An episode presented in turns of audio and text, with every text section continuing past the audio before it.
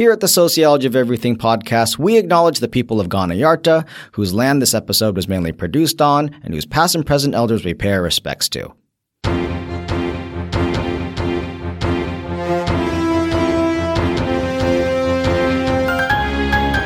Hello, everyone. My name is Eric Hsu. And my name is Louis Everuss. And we're Lou and the Sioux, and this is a podcast about sociology, brought to you by UniSA, the university that sometimes is confused with the University of South Africa. that actually happens all the time. It does. It does. yeah. Um, although I'm pretty sure they actually they pronounce it UNISA. Uh, Can you do a South African accent? I cannot. No, and I will deeply offend people if I try. but no. In this podcast, we're going to look at Zygmunt Bauman's Thinking Sociologically. This text is fantastic. It is an introductory text about sociology, not just in terms of what it's about, but how it works, how sociologists produce the findings and works that they do. And I think that's oftentimes an issue that a lot of newcomers to sociology have. They don't know actually how to properly define what it is they're studying. Mm. Uh, and I should also mention that this is a this is an issue that actually even established scholars of sociologists have. It's mm. it's, it's it's not like the other disciplines. It's not like medicine or it's not like mm. physics or it's not like you know chemistry where you have a clear understanding of, mm. of what it is the discipline is about in sociology, it's a little bit more murky. So this text, I think, is really good because it helps to set some parameters. It helps us to orient ourselves Mm-hmm. about how sociologists approach the work they're doing. Bauman begins this piece by producing a really fascinating discussion about how sociology relates to common sense. I'm curious, Louis, do you like his discussion here? What, what, what is he trying to say? Yeah, I think it's a really good discussion, actually. And as as someone who's been at sociology for a little bit now, not as long as as many people, but a little bit, uh, I can feel the frustration that Bauman has at the start of this reading in some ways in trying to define what it is that he does as opposed to what it is that the, the ordinary person does on a daily basis yeah. when they're kind of making their own judgments about the world around them because when you are a sociologist, you do enter conversations with people and they think they're also an expert on the social world when really all they're drawing on is their own individual experiences. No, you know, they're, they're not yeah. drawing on data. They haven't read uh, peer-reviewed articles. They don't know really what they're talking about. It's just, you know, this happened to me yeah. and therefore I know this about the world. And as, as Bauman go through, you know, that's something we all do and we all kind of have to do to just live in the world. But the reality is, it's not a good way to actually understand what's going on around you. You've got a sample size of one,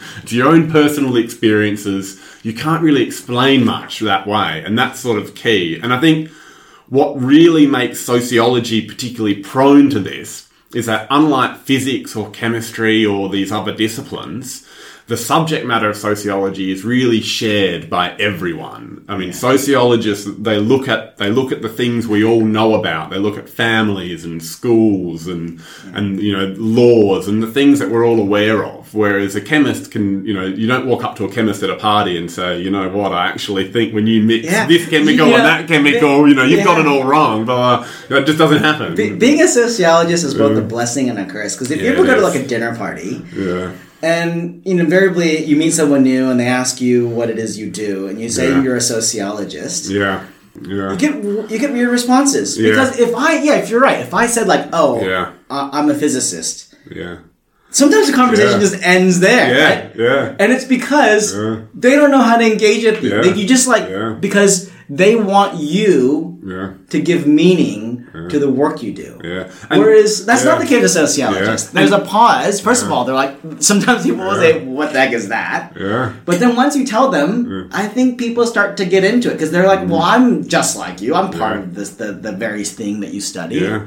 But you know what else sort of doesn't happen? when you say, uh, you know, I'm a physicist, and you say, you know, I do work around, and I'm not a physicist, so I don't really know, but let's say, you know, the bonds between this and that or something, they don't then say, no, you're wrong about that. Those things actually bond this way. Whereas when you're a sociologist, say, you know, I do research about family structures and why it's important that you know, we don't have stagnant views on, on the, how families should look in this society. Yeah. Someone might say, no, it's important to have those views. That's a traditional family and it should stay that way. Yeah, do, do you know what's great? so, yeah. I, next time someone asks you what is your study around the dinner table, I'm sure if you say I study race, yeah. You Ah, know? well, I mean, or, or thi- politics, this has happened you to me many times. uh, you know, But, but let me ask you this, Eric. So to come back to what Bauman uh, is talking about when he, he distinguishes sociology from common sense, you know, what are some of the key things then? When someone does say to you at a dinner party, you know, I have as good an understanding about families or, or for you it might be the sociology, you know, sleep patterns and how sleep's important to social groups. Yeah. You say, well, actually, I have a, a bit of a deeper understanding of this Yeah. than you, and that's Yeah. because Oh, I, I pull out this trusty little text from Bauman. it's in the I- it's always, always, it's always in my back pocket. uh, and I say, well, actually, Bauman argues that sociology isn't just another form of common sense, which it seems like you have, right, or you claim to have. Mm. Yeah. There are four distinct ways in which sociology is distinct from common sense, and and if, if you if we run through them, and which is which is something I oftentimes do when I'm having conversations at dinner parties, uh, then you'll agree that you know what I do is different from what you do.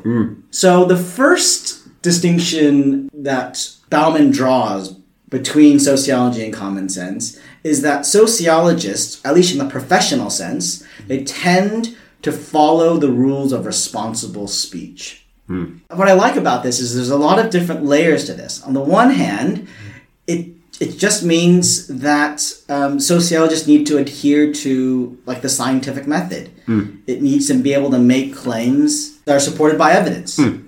But I think more than that, it also need you, you, as a scientist, you need to be able to reveal one's workshop. So hmm. sometimes it's useful not just to look at what to do as a sociologist; it's hmm. it's what not to do. So whenever I ever think about this text and this first point that hmm. um, of Bauman's, I, I think of Donald Trump, the the, for- the former U.S. president, uh, because his tweets are incredible. Although I don't, I think his tweets are no longer are online, but who knows? By the time you listen to this, they might be. But he'll say things like. Um, Everyone says I do a great job. This is what people say. A lot of people, a lot of people say, Donald, um, you, you, you, you're, you're so great. Uh, but the thing about those comments that he makes is he doesn't. There's no evidence behind that necessarily. He's not like "Accor- according to this study done by Pew, great people, right? And I did a literature review. Um, I looked at about maybe 15 sources between 2016 and 2020. He doesn't do any of that. No, no, that's right. Yeah, So that's No. what though I think first of all that's that's oftentimes what you can say to someone at the dinner party. Yeah. You're like, well, where are your sources? exactly. My, what I'm saying to you is based on evidence, and in fact, as you learn to be a good sociologist, the, one of the key skills you will learn is to be able to differentiate good sources, good evidence from bad evidence. You'll be able to look at a journal article and, and question who the author is. Do they have any uh, perceived bias, you know, because of what they're writing? Is it published in a good journal article? In a Is it good a journal? qualitative study? Is it a quantitative study? Yeah, yeah. Uh, and then as you get better and better at sociology, you can then look at their methodology, which is another key part of what you're describing here. You know, how many, uh, if it's, let's say it's a series of interviews, how many interviews were conducted? Yeah.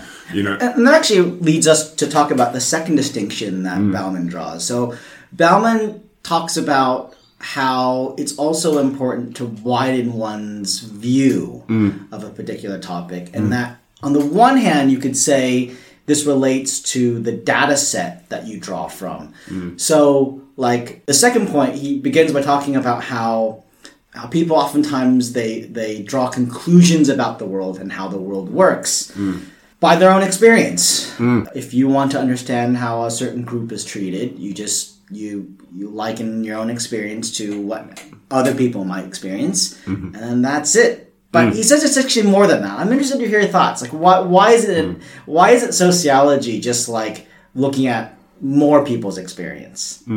Well, I think there are there are two aspects to this. One is kind of like you said. Then there is just a, a quantitative thing to this. You know, quanti- you know, the quantity of your data, the information you're, you know, bringing into your decision making, the more information, the better. But also there's a qualitative difference here as well. There's a, there's a difference to the quality of looking not just at a single person's perspective, but looking at a broader sample of individuals because for sociologists, we're not just interested in the individual, we're interested in the relationships between individuals. And you can never really see those relationships unless you widen your field of focus to more than a single person. Mm. And that's the sort of key point that Bauman's making. If you want to understand why a certain person acts in a certain way at any point in time, you can't just look at that person. You need to look at the, everyone around them and what's influencing them. Yeah, I, yeah. I think that makes sense, doesn't yeah. it? I mean, I mean, this all I think also connects to the, the, the third distinction mm. that that Bauman draws mm. um, about how sociology it, it tries to understand how there are forces in our lives that are bigger than just individuals. Yeah. Yeah. There's a really interesting line when it comes to this distinction that I think is really interesting. He says that we we tend to perceive everything that happens in the world at large as an outcome of somebody's intentional action. Yeah. And that kind of makes sense. Yeah. Right? Like when when people think about racism, yeah. they think of a particular racist. Yeah, they, they individualize a lot of things, and I suppose in some ways this this relates strongly to other kind of uh, introductory sociological readings, like Mills's uh, sociological imagination, when he, he speaks about a very similar thing about not individualizing social problems and social perspectives, looking yeah. at it from a broader perspective. Um, and I think one key thing that Bauman refers to at multiple points here is uh, the fact that interactions between human beings create, and he uses some great terms like manifold webs of human interdependency. And what he means by these terms is that we are encouraged to act and do certain things based on our position in relation to other people. So, I mean, at a university, when you're sitting in a tutorial, and your lecturer or your tutor's talking to you, you don't suddenly stand up while they're talking and start screaming kind of gibberish at the class. I do sometimes. Well, maybe you do. Maybe you don't start taking your clothes off and running around the room yeah. because the context, the context of the other people in the room, of everyone who are students listening intently and the lecturer acting like a teacher down the front, all of these relationships create a sort of a system of interdependency where everyone knows their role and they play their role. And you wouldn't understand that if all you could see was a single individual. Hmm. If you could only see well, a single individual, also, you might There's like, not one person impelling someone to do something else. No. Yeah, it's actually, to be honest, why I don't really like Star Wars. I know this is like, this is, this is like controversial. in the Star Wars universe, they seem to boil everything down, and this is a spoiler alert, to like Emperor mm. Palpatine. Right? He is like the embodiment of evil, and then you kill him, and it's like hooray! The Ewoks get like a party.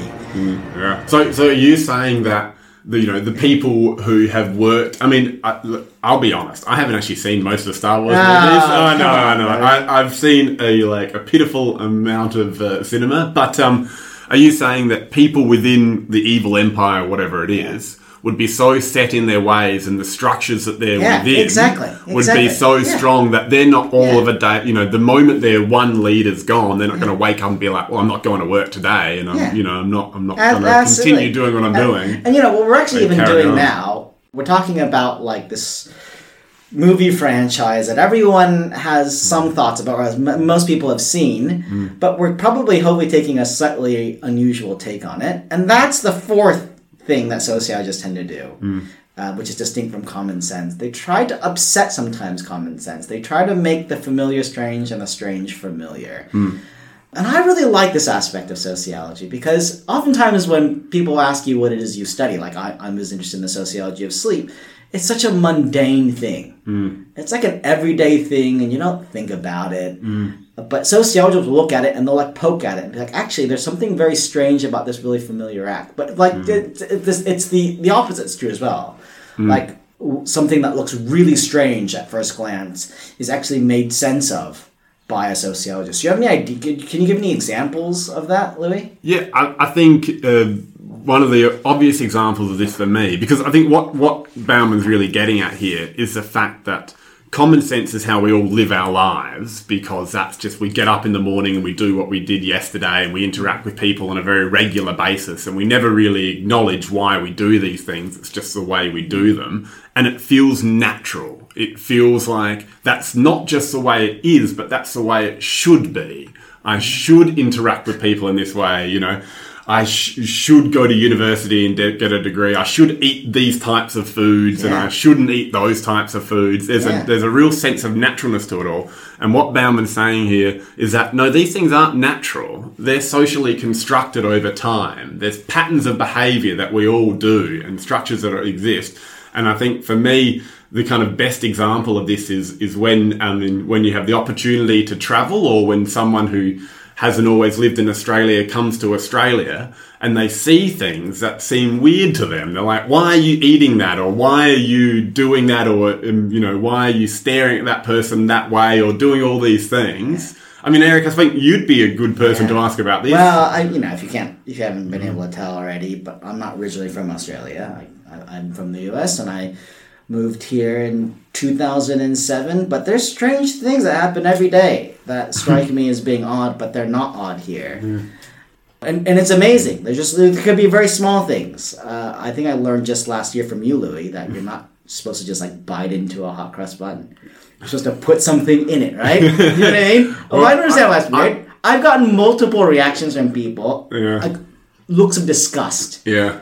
But it's not weird. That's what I'm doing. I'm trying to change the world, Louis. No, a hot cross bun needs to be sliced, grilled on both sides, finishing with the side you plan to butter, and then nice thin thin bit of butter. But actually, Eric, I think the weirder thing you do is you eat toast with Vegemite and no butter. I'm a purist. You go Vegemite straight onto I'm toast. a, I'm a purist. That must be so dry. I, don't, I just don't No, understand. not if you put enough Vegemite. oh on, no, it's, it's a thin smear of Vegemite No, no, no, on no, top no. of a decent layer of butter.